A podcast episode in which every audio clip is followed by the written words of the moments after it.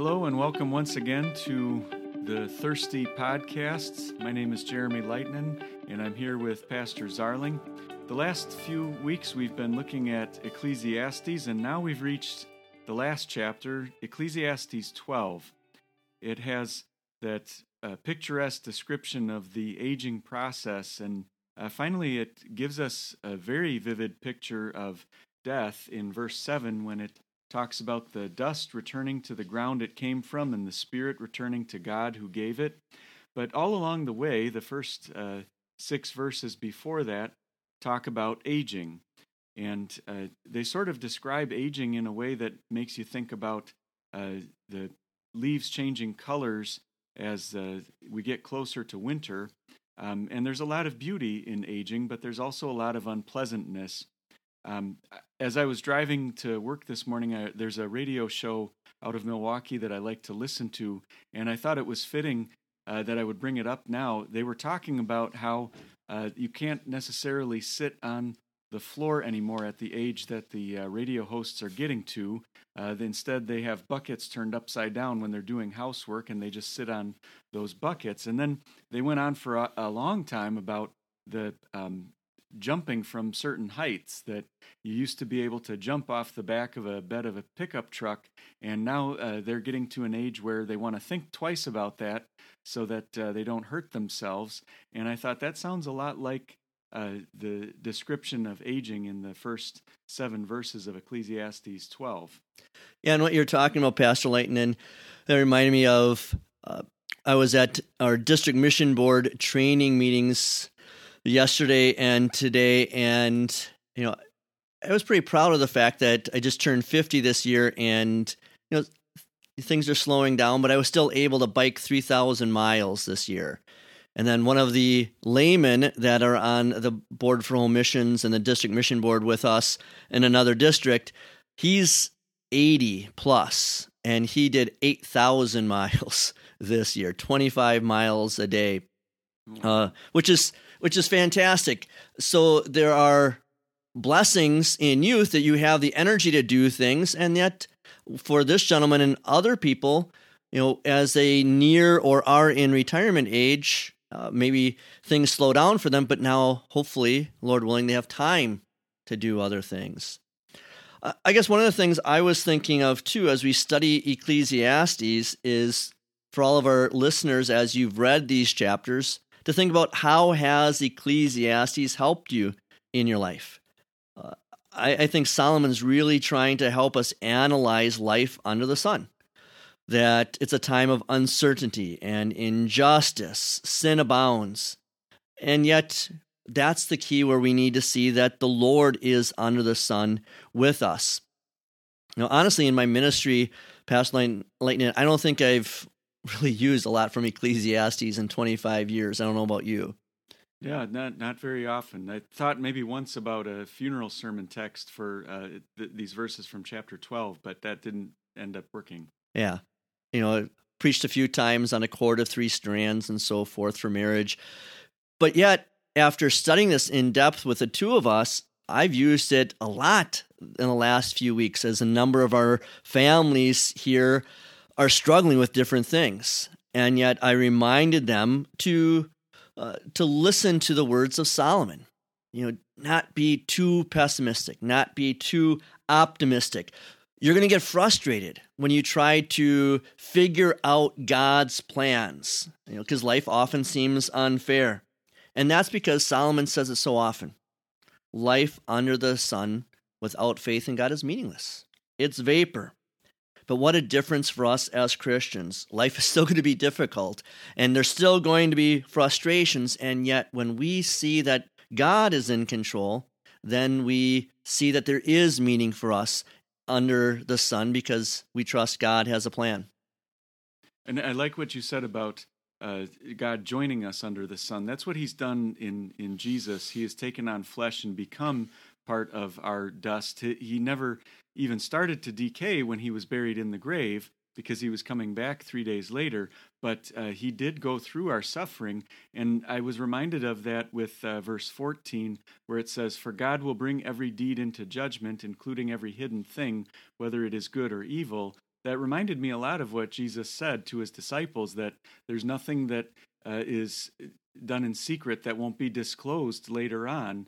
And what I tell you uh, in the inner rooms, you, you should shout from the rooftops. Um, you could look at that as a verse of judgment and justice that is law, and it certainly is. Uh, but you could also come at it from the angle of we as humans do crave justice. We don't like to see uh, people suffering injustice. We don't like to suffer it ourselves. And uh, that last verse could also leave a little bit of a gospel tone ringing in our ears of uh, God will avenge us. So now we're going to be leaving the book of Ecclesiastes and moving into the Gospel of Mark.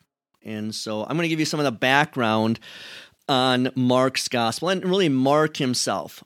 So, John Mark is a young man. He's probably the young man who is uh, runs away from Jesus in the Garden of Gethsemane uh, when his one piece garment is pulled from him and then he's running naked. Uh, John Mark is also someone who is the, the cousin of Barnabas, and he went with uh, Paul and Barnabas on the first missionary trip, and then Mark realized this is difficult and he deserted them. Paul gets upset and he doesn't want Mark to come along with them on the next trip, but Barnabas does. And then they get upset and they separate, but then the Lord of the church uses us to multiply his ministry because now he has two different missionary teams. So Paul goes and he uses Luke and others with him. Uh, Mark goes with Barnabas and they do mission work. And then later on, we learn that Mark has teamed up with Peter. And uh, Paul has reached out to Mark and he asks for Mark to be sent to Paul while he is in prison in Rome. And the neat thing is, Luke is there with Paul. He, Paul Luke's not in prison, but he's there. And so, just the concept of Mark and Luke kind of talking about these things. It, it's a neat thing to think of. Um, I, I think it is uh, Luke that they say uh, his gospel is the most beautiful story ever told. Uh, there, there's just a lot of uh, beautiful imagery and pictures that he uses, and uh, I think we were going to talk a little bit about Mark being the most action-packed gospel. Uh, what did you find on that? Yeah, so Mark uses the word euthus. Uh, 41 times. It's translated immediately. Uh, so it's kind of like the breathless gospel. Just look for that word immediately. That Mark's going from one thing to the next. That he is grouping things together, and Pastor Lightning can kind of talk about that. That Matthew is more uh, laid out history. Uh, this happened and this happened, but Mark is kind of bringing different events in. And something else about Mark and who he was that his mother is probably the one who uh, allowed he, he she had that upper room where Jesus then has the disciples for the Passover meal. Okay. So Mark is around and although he's not a disciple, he's not really a follower, but he is there with Peter. And a lot of people really believe then that uh, from history that Mark's gospel is really Peter's gospel. In fact, one of our early church fathers Papias, who was a disciple of John the Apostle, uh, one of the gospel writers, mentions when Mark became Peter's interpreter, he wrote down accurately, though by no means in order, as much as he remembered of the words and deeds of the Lord, for he had neither heard the Lord nor been in his company, but subsequently joined Peter. And other church fathers say the same thing that Mark just remembered the words of Peter and you know, when you really focus on Mark and you kind of see Peter standing out in the gospel, and that's because it's Peter's gospel. And then the Holy Spirit uh, inspires Mark to write everything the way he does.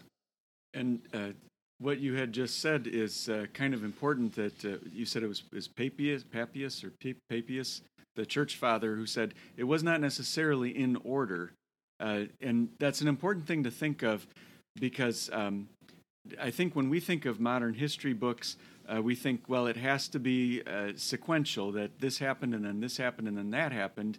Well, the, that church father just told us right there this is not necessarily how they recorded history. That doesn't mean it's unreliable, that doesn't mean it's false.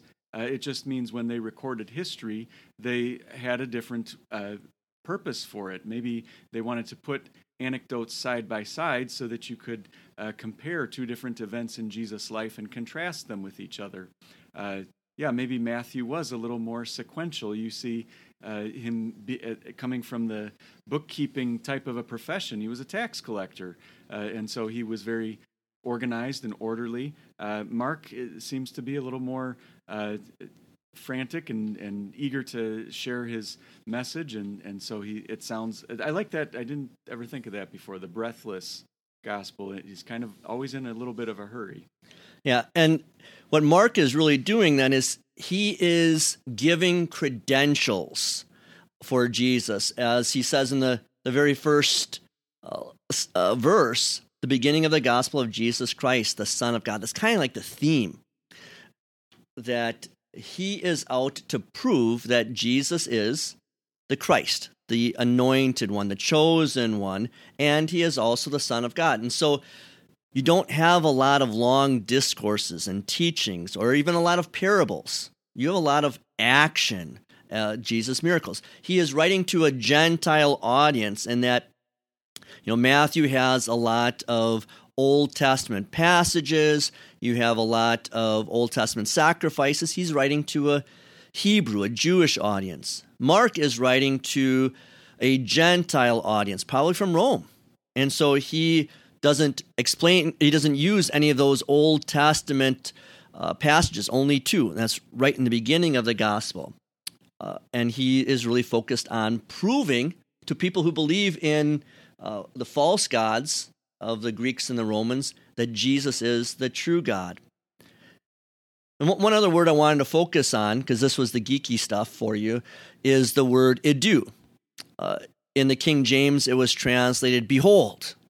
In our translation, we're using the Evangelical Heritage Version, it's look. And what Mark is saying with that word is look, behold, something special is coming. And, uh, you know, there's a new show on Disney Plus. I know Pastor Lightning, you haven't watched it yet. It's uh, WandaVision. It's in the Marvel universe, and it's it's pretty geeky. It starts out as an old 50s or 60s sitcom like Leave It to Beaver or I Love Lucy or The Dick Van Dyke Show. And then as you go through in the second episode, there's color, and it goes from black and white to color. There's little what we call Easter eggs it might be a toy helicopter that's color while everything else is black and white. It might be something that someone says or a brooch on uh, one of the characters or a look that someone gives. And then really geeky people on YouTube that I watch, they give you the Easter eggs. But what the Easter eggs are, they're call back to things in the past or watch for this in the future. And that's what I like in the word look for. You know, Mark is saying here is something that's uh, really important and it's going to pay off uh, in the future. So pay attention to it. Do you, do you know the movie uh, Pleasantville? Yeah. So that, that's another one where they, they go from black and white to color. Or the other one I thought of is uh, Schindler's List, where you have the little girl with the red coat on. Uh, that that just makes it really stand out after all the black and white. Uh, and uh, yeah, that's a good point of what Idou is all about. The, the, pay special attention to this. This is this should stand out from the rest. The rest is important, uh, but this one really needs to stand out from the rest.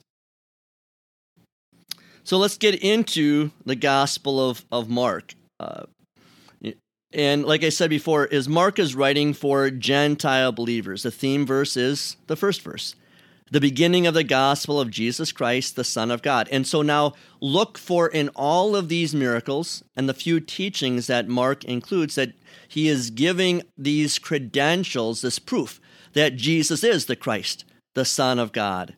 And then he has two passages from Malachi and Isaiah that point to John the Baptist and then to Jesus fulfilling their roles, uh, giving the credentials of John and Jesus. And I think I'm correct in saying these are the only Old Testament passages that Mark uses. Uh, one thing I will say about chapter one, it actually just struck me right this second is uh, it, I've heard what Pastor Zarling said before about Mark being for a, a largely Gentile, non Jewish audience, and yet then when he starts within the very second verse, quoting an Old Testament passage, uh, that that really makes the Old Testament passage stand out a lot.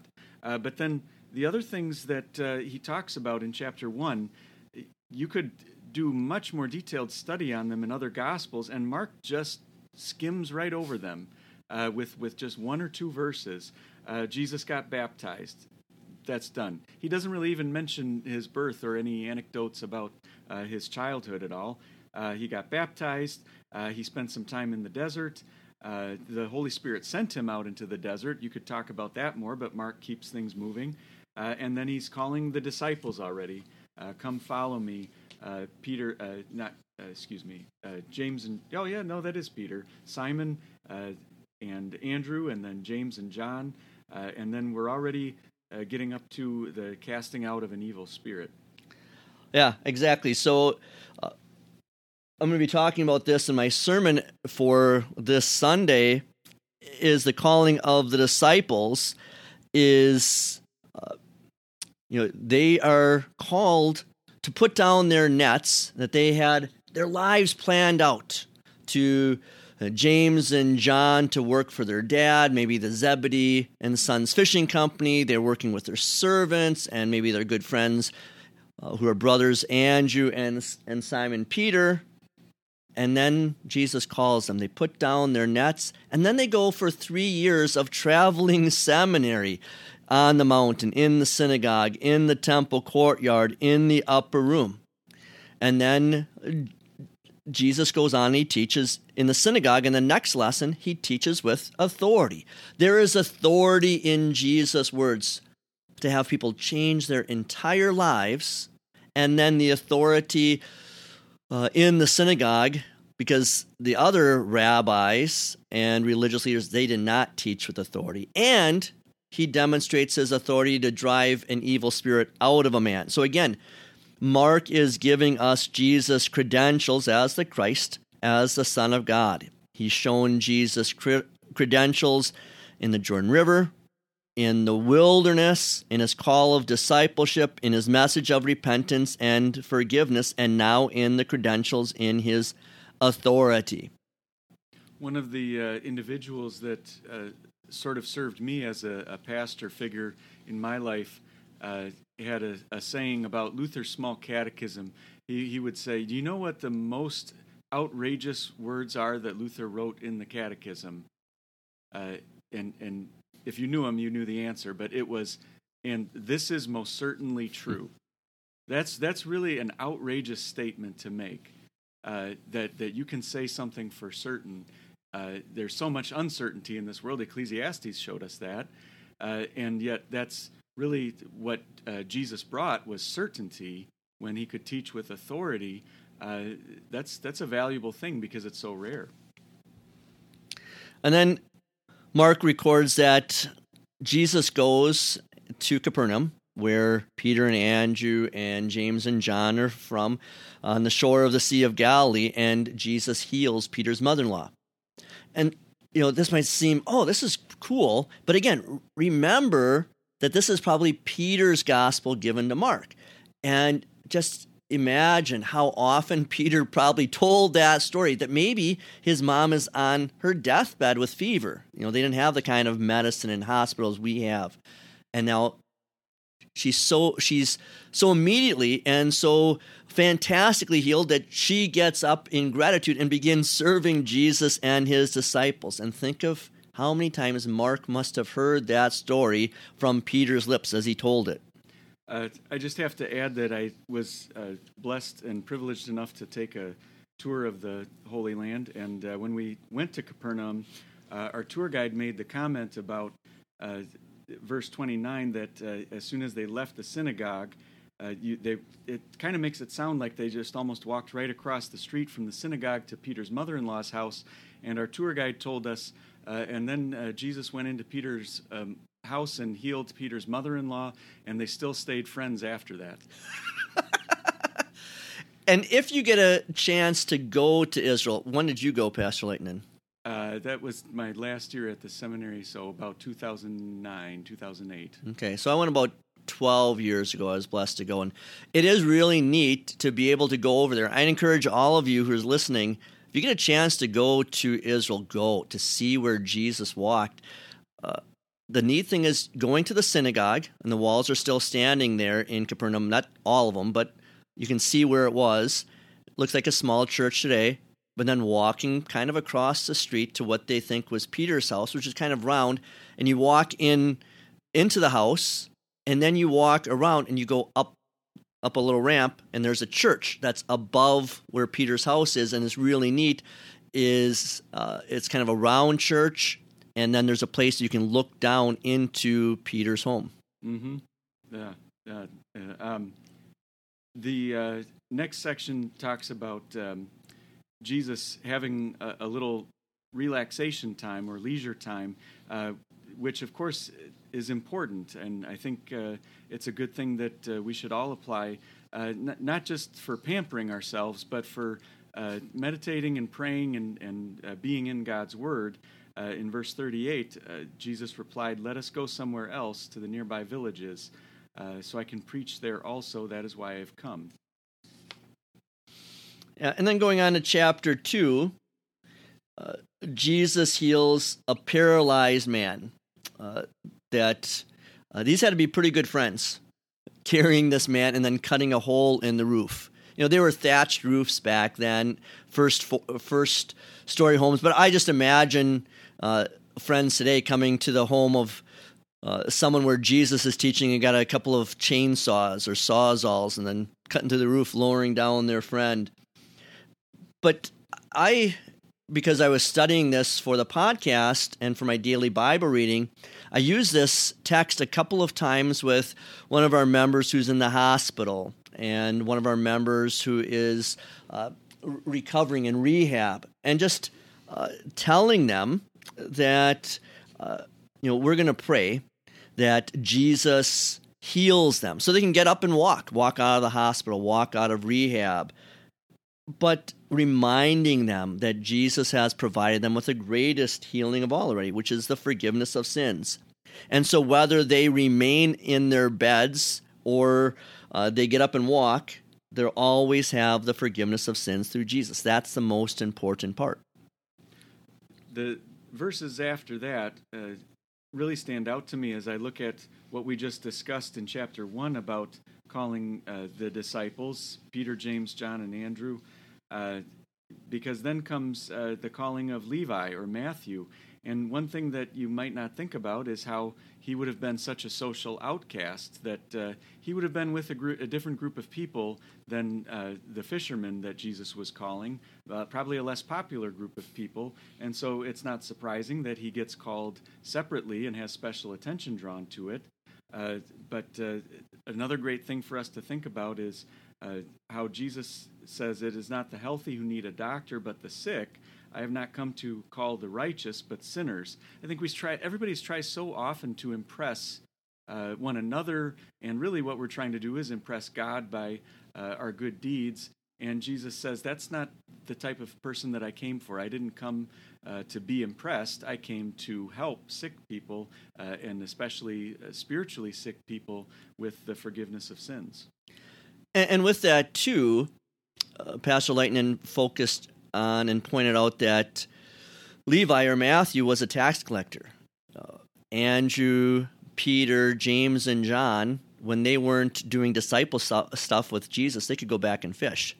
Matthew couldn't. He couldn't go back and, hey, I'm going to do some tax collecting for a few weeks. This was a big sacrifice for him to give that up. And I, I think, uh, really think about talking to, praying to God for uh, your your pastor, your teachers, your called workers who may give up a lot of things because you know your pastors, for example, they've got a master's degree, eight years of intensive study, and you know they could be doing a lot of other things. Your teachers also, uh, they would be making a lot more in the public school system, and yet the pastors and teachers they're called by God to give up those things, to sacrifice for you and the rest of God's people. And uh, we thank Matthew and Peter, James, John, Andrew that they gave up their lives to follow Jesus. And we thank our, I thank God for the pastors in my high school that, you know, and my grade school that kind of encouraged me to go into the ministry. And, uh, you know, we sacrifice for it, but we're grateful to be serving you in this ministry as well. And there, there are other kinds of rewards too. It, it may not be monetary, uh, but uh, it, it, that also contrasts with the next uh, section. Well, oh, with talking about perks, someone on on Sunday we have our coffee bar at church, and I was filling up my coffee, and there's creamer there for everyone else, but then there's in the little fridge there behind the coffee bar, there's Snickers creamer just for Pastor Zarling, and one of the members said, "What is that?" I said, "That's one of the perks I get for being the pastor here." There you go the Snickers creamer.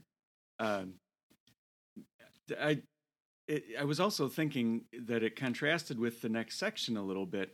Uh, people were wondering why didn't uh, Jesus' disciples fast like the Pharisees' uh, students and John's students did? Uh, and really, what that means, uh, yes, it has to do with giving up food, but it sort of has to do with your whole lifestyle. Uh, in other words, they were asking Jesus, why, why Jesus, don't your disciples look like they're taking their studies more seriously? Why are they having such a fun time? Uh, it looks like there's just always a party going on. Uh, and uh, really, if you're being a religious person, boy, you should be uh, have have a serious look on your face and lead a very strict lifestyle. And uh, Jesus answers with the rhetorical question: How can the guests of the bridegroom fast while he is with them? They cannot, so long as uh, they have him with them. Um, in other words, Jesus is saying this is not the worldly kind of religion that says uh, you're only really a religious person if you if you are serious and have a strict look on your face. Uh, no, this is a, a time of rejoicing, especially for the people who got to see uh, and and interact with God in the flesh, walking on this earth. And that's a great point. I think of uh, discussions I've had in Bible study about people coming up for the Lord's Supper so often as Lutheran Christians, they're really serious. Mm-hmm. And we talk about that. And people say, well, I'm serious because this is serious stuff. I'm receiving Christ's body and blood. But then others will say, I'm coming up with a big smile on my face because I'm receiving Christ's body and blood. I'm yeah. receiving the forgiveness of my sins and uh, the unity of the faith of all of those with whom I'm communing. And, you know, the point Jesus is making here is you fast while you're waiting for the bridegroom or and, and after but the bridegroom is here he's among them so like you said it's the time to rejoice time to party uh, the next section is uh, something that comes up in many of the gospels uh, talking about jesus being the lord of the sabbath uh, and this was a constant uh, conflict that jesus had with the pharisees that uh, they they couldn't believe it that he would uh, violate the Sabbath laws, which of course were not uh, the real Sabbath laws that God had given. They were explanations of God's Sabbath law that made it even more strict that you could only. I'll go back to another Holy Land tour uh, anecdote. Um, we stayed in a hotel in Jerusalem, and I, I, I love telling this story. We stayed in a hotel in Jerusalem that had a Sabbath setting for the elevator. Uh, in other words, on the Sabbath, the elevator goes up one floor and opens the doors and closes them, and up one floor and up opens the doors and closes them. It gets to the top, and then it starts going down one floor, opens the doors and closes them. Down one floor, opens the doors and closes them. Uh, and uh, the the reason for that is the, the yeah. go what, go ahead. I, I stayed in the exact same hotel. Okay, that uh, pressing a button would be working on the Sabbath so they have the elevator set so that you don't even have to press a button uh, on on the Sabbath to do that work. Um, you can you can see how when when humans take God's words and uh, try to put hedges around them uh, and explain them to make sure there's no possible way you could ever uh, break them, that's not really the spirit of uh, what Jesus is saying here. And and he says he give well he gives the example. I'll let you uh, point out the story from the Old Testament that Jesus uses to illustrate his point. Yeah, and it's interesting. I love telling my Shabbat, my Sabbath elevator story too. Uh, yeah, so the Sabbath laws of the Old Testament were designed to help people, but the Pharisees were using it to lord it over people, to harm people. Uh, and so the Sabbath is intended to provide rest from labor, but not to prevent Jesus from healing people. Jesus is saying he is greater than the Sabbath. The Sabbath was supposed to point to him as the Lord of rest. Now he is there. And, and he uses this example of uh, King David sort of breaking protocol uh, by eating the bread from the tabernacle that was really only supposed to be for the priests to eat. And yet, uh, we have no word in the Old Testament that uh, David did anything sinful or wrong by doing that. And Jesus uses that point to say uh, it, it's not that, it, as soon as the laws are harming uh, people more than helping them, uh, that then we need to drop the, the rules or the laws that are simply a burden. And then he he follows up with that uh, other controversy about healing on the Sabbath that uh, Pastor Zarling mentioned. Um, that I, I, guess I just now am seeing that those two compared side by side is a, a very interesting uh, comparison. And then Mark leads right into uh, Jesus in chapter three entering the synagogue and healing a man on the Sabbath day with a withered hand. And then he goes on and he withdrew to the sea with his disciples, but large crowds are seeing and hearing about all of these miracles, and they're bringing people with illnesses and uh, who are filled with unclean spirits or demons. And Jesus heals people, he drives out these e- evil spirits. Uh, and this is another demonstration of the power of the word. So the, the miracles are working. They were signs and wonders to draw people to Jesus so that he would then have the opportunity to share God's word with them. A similar example might be our Lutheran elementary school or an area Lutheran high school, that parents will flock to those schools and bring their students to fill them up because of these signs and wonders that these are schools that are safe. They have a, a great in- learning environment, math and science classes, athletics, high academic achievement, and so on. But then, once we have those students in our classrooms, like Jesus, we have the po- we have the opportunity to share God's powerful word with them. But I also think that with some of our students, it might seem like we're driving out unclean spirits too. well, yeah, there's probably more truth to that. I mean, uh, we're taking over territory that uh, the devil would dearly love to have um, the young people's souls and minds. Uh, so I, yeah, I, I, I, mean, I chuckle, but at the same time, there's probably a lot of truth to that. Um, verses uh, 13 through 19, there's so much we could talk about when Jesus uh, picks his apostles. Uh, you could talk about how the, all of their flaws are, are put on display just a, in just a little bit uh, when you have mention of Judas who betrayed him and, and how Jesus changed the names of his apostles. There are hints there of their sinfulness that we can certainly relate to. Uh, but I'm going to talk instead about uh, something that I know Pastor Zarling has mentioned on many occasions, which is apologetics. And I think that's an important thing to look at in these verses. Jesus was picking out 12 eyewitnesses. And, and that's the same number of people that we still today, even in secular society, we have the same number of people to decide a matter in court, uh, a jury of 12 people. And uh, this is what Jesus did. He picked out 12 eyewitnesses so that they could be with him and see his ministry. But then, most importantly, so that they would see he really did die and then he really did come back from the dead. Uh, and and that you can't refute that. This is this is historic documentation, and uh, this these verses show Mark uh, recording G- how Jesus picked out his twelve eyewitnesses who would record this history. And then the last eyewitness who uh, couldn't give his testimony, Judas Iscariot, uh, the one who betrayed him. And I'm always amazed at how the gospel writers they leave Judas to the last of the list, and then they identify him early on in their gospel as the one who betrayed him. Uh, and I just want all of you who are listening to kind of think of it this way. You and I know how the story ends. We know about Judas betraying Jesus and that leading to his arrest and crucifixion. But I want you to imagine being the first uh, readers of Mark's gospel. And already here in chapter 3, you're you're hearing the names of these apostles and then Judas Iscariot, the one who betrayed him. What does that mean? And there's one of those Easter eggs I was talking about before. Here's a foreshadowing that here in chapter 3, Mark is telling you about what's going to happen in chapter 14.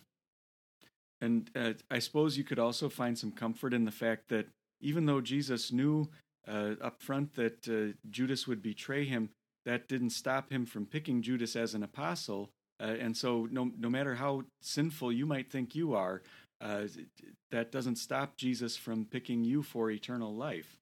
Uh, I want to just briefly touch on the verses about Jesus and Beelzebub. The enemies of Christ pointed out that, uh, or they, they thought they could point out that Jesus might be driving out demons by the power of Satan. And Jesus goes on to make some great logical points that uh, that doesn't even make sense, even if it would be true. Um, but uh, the the thing that I wanted to talk about is uh, the topic of the sin against the Holy Spirit. And uh, if you run in uh, theological groups and do a lot of doctrinal type talking or studying, uh, it's very easy for teachers of the church to um, wax eloquent about the sin against the Holy Spirit and everything that it is and everything that it isn't. Um, but I think the story itself gives the best example uh, when Jesus says this um, Whoever blasphemes against the Holy Spirit will never be forgiven. He is guilty of an eternal sin.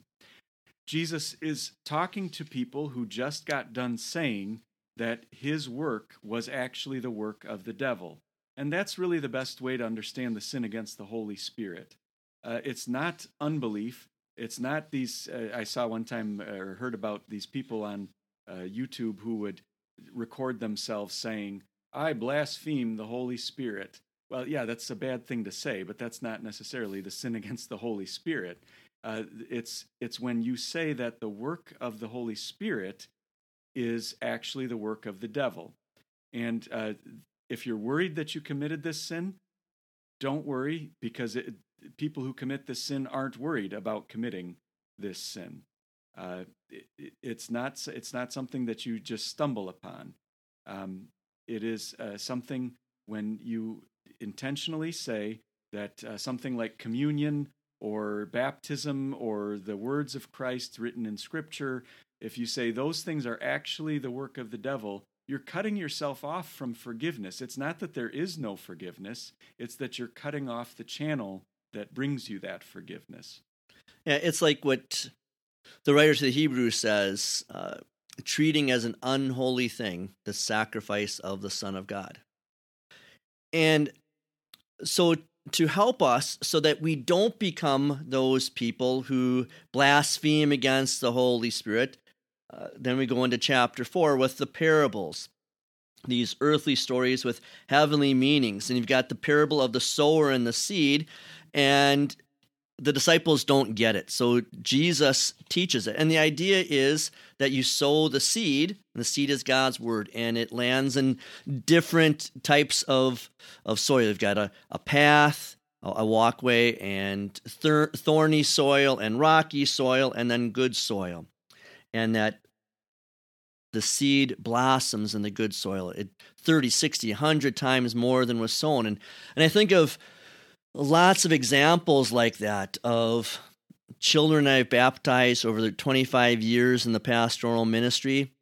And then sadly, they don't see those children and their parents again. And yet, one of my greatest joys is one of the first children I baptized in our mission congregation in Kentucky, that now she is uh, in her finishing years at Martin Luther College to become a teacher. You know, And then the Lord is blessing that seed that was planted over 20 years ago to who knows how it's going to blossom in her classroom. Or sadly, I have had adults that I've taken through adult confirmation class, and you know, that's a lot of effort for them. 14 lessons, three and a half months of their time. And my classes are pretty in depth. And they go through all the classes, they're confirmed, and they never see them again. And that's because something happens. There is some worry, some temptation, some stress that rob them of their faith. And yet, last night, I was talking to another pastor over dinner about his son in law. His son in law is a young man that came to us while I was in high school and not our Lutheran high school. And he sat down in the pew after church. He introduced himself to me. And then he said, What do I need to do to join your church? It's the first time he stepped foot in our church and wanted to join it. And well, I thought maybe it was just a really good sermon, but it was that uh, he had met a young lady who was Wisconsin Synod Lutheran, and he wanted to, uh, you know, he fell in love with her, and uh, he wanted to become Wisconsin and Lutheran. So he went through the classes. He eventually uh, got engaged to her and got married to her. And then they moved to the next town over and went to one of the churches over there. And I learned last night from his father in law that here's this young man that is in his early 20s, an adult confirmand that is now one of the leaders on their church, on the church council. So God is planting that seed and then growing it hundred times more than what was sown. And uh, for many of you listening, uh, maybe uh, you're, you're, probably not a, a, minister of the gospel, um, and uh, so you might wonder about this parable, uh, what what you're supposed to do with it. Um, I think you can take some comfort from it, and and what I mean by that is this: uh, how really can we say you know be the the good soil? Can soil make itself good? Uh, no it, it needs somebody else to do the work on it and that's that's really what christ does through his words and sacraments for us. Uh, he does the work on us. So uh, yeah we have rocky hearts we have weed infested hearts uh, we have hard packed hearts all those different types of soil uh, and yet uh, the soil doesn't really have much power to help itself. Uh, thanks be to Christ that He does the work for us. Um, the only other thing I wanted to say on this closing of chapter 4 is simply about uh, the parables in general. Uh, verses 33 and 34 say, With many similar parables, Jesus spoke the word to them uh, as much as they could understand. 34, he did not say anything to them without using a parable. Um, I, what that makes me think of is how he wanted to make his words relatable to the people who were learning from him. So he made sure not just to teach abstract concepts, but also to illustrate them, to put visions in front of their eyes, to put images, make, make his words and teachings tangible. So he said, Well, you guys know about seeds, right? Mustard seed. You know about how seeds grow. Even if you don't understand how they grow, you know that they grow. Uh, and uh, he he always found a way to make it so that people's minds could grasp it. And then the other parable he tells then is about the mustard seed, the smallest one of the smallest seeds you'd have in the garden, and yet it grows to be this huge tree in the garden. And I liken that to the Roman Empire that Mark is writing during a time when the Roman Empire is beginning to ramp up their persecution of Christians and then to apply this to a Christian's life in that time period of knowing they're being persecuted for this mustard seed of the gospel that's in their hearts. And yet, what happens to the Roman Empire? This is a vast empire that extends into Europe and into the uh, Middle East and down into Africa and so forth. And yet, today, it's nothing. You know, there is no empire. And what has grown? The tree, the mustard tree of God's kingdom. And applying it to today, because you've seen this the last few weeks with big tech, things like Facebook, Google, uh, Twitter, you know, censoring certain people and understanding that that could happen to Christians and Christian churches. I already received an email from our email provider months ago saying if they reserve the right that if we say or do anything they don't like, boom, they, they can cut us off. And big tech can do that too. And right now, a lot of our churches are relying on social media, big tech, to get the gospel out, which is fantastic. But I think understanding that there will come a time when they may try and cut everything off, and then we look for alternate avenues. There may come a time in America where uh, our government does the same thing that's happened throughout history in every government in the history of the world of trying to shut down the Christian church. And yet, we should never be worried about it. We should never be terrified of it. We can be concerned and prepare for it. But, you know, think of the Roman Empire. There was a bigger difference between their leaders and the very poor people in Africa and the Middle East than there is from big tech and us. And yet, God, God will always get his kingdom to spread out. Uh, the tree will overcome the garden. Uh, it will overcome any kind of government, any kind of empire, any kind of big tech or social media or whatever is out there. You cannot stop the seed of the gospel. And that uh, just really turned a light bulb on for me as you were talking because uh, I, I, can sort of see the the sense or the logic behind uh, the way Mark lays out his gospel. That the very next thing to talk about is uh, people who were very afraid and terrified when Jesus calmed the storm, and uh, uh, you you you could make that point using the parable of the mustard seed. Uh, that grew into the big tree, and you can also make the same point with talking about Jesus calming the storm. Um, I, I don't have much to say about this, but I did want to shoehorn one thing in uh, and and you've shoehorned enough uh, Star Wars and uh, comic book things in that I, I won't feel too bad about this. But uh, my wife pointed out that this uh, podcast is going to be uh, at least heard a little bit in Toledo, Ohio, and that is my hometown. I was born in Toledo, and I'm proud of that, and I love I love that place, and I always enjoy going back there. I haven't done it very often, but I enjoy it when I do and um, it it makes me think of my dad was a pastor at, Arlington Avenue Lutheran Church, and uh, a lot of times there would be storms at night. And uh, I, I, think I'm remembering this right, but it was many years ago uh, that there would be a storm at night, and I think it happened more than once. Uh, I would be terrified and shaking and crying up in my bed, and my dad would come up and uh, tell me some word of God and uh, more than once it had to have been uh, Jesus calming the storm. Why are you so afraid? Do you still have no faith? This is the Jesus who can. I knew I was remembering this right.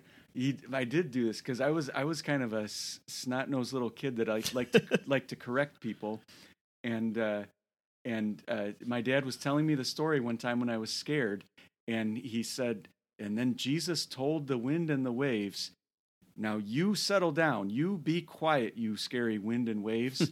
and and and my dad said that I uh, I interrupted him and told him, "No, Dad. Jesus said, peace, be still." nice. And with that, I think sometimes it may seem like Jesus is sleeping in the back of the boat of your life. So perhaps we should just stop and rest knowing that Jesus is still in charge and he will still take care of us. So, in closing, one of the one of our friends complimented the podcast.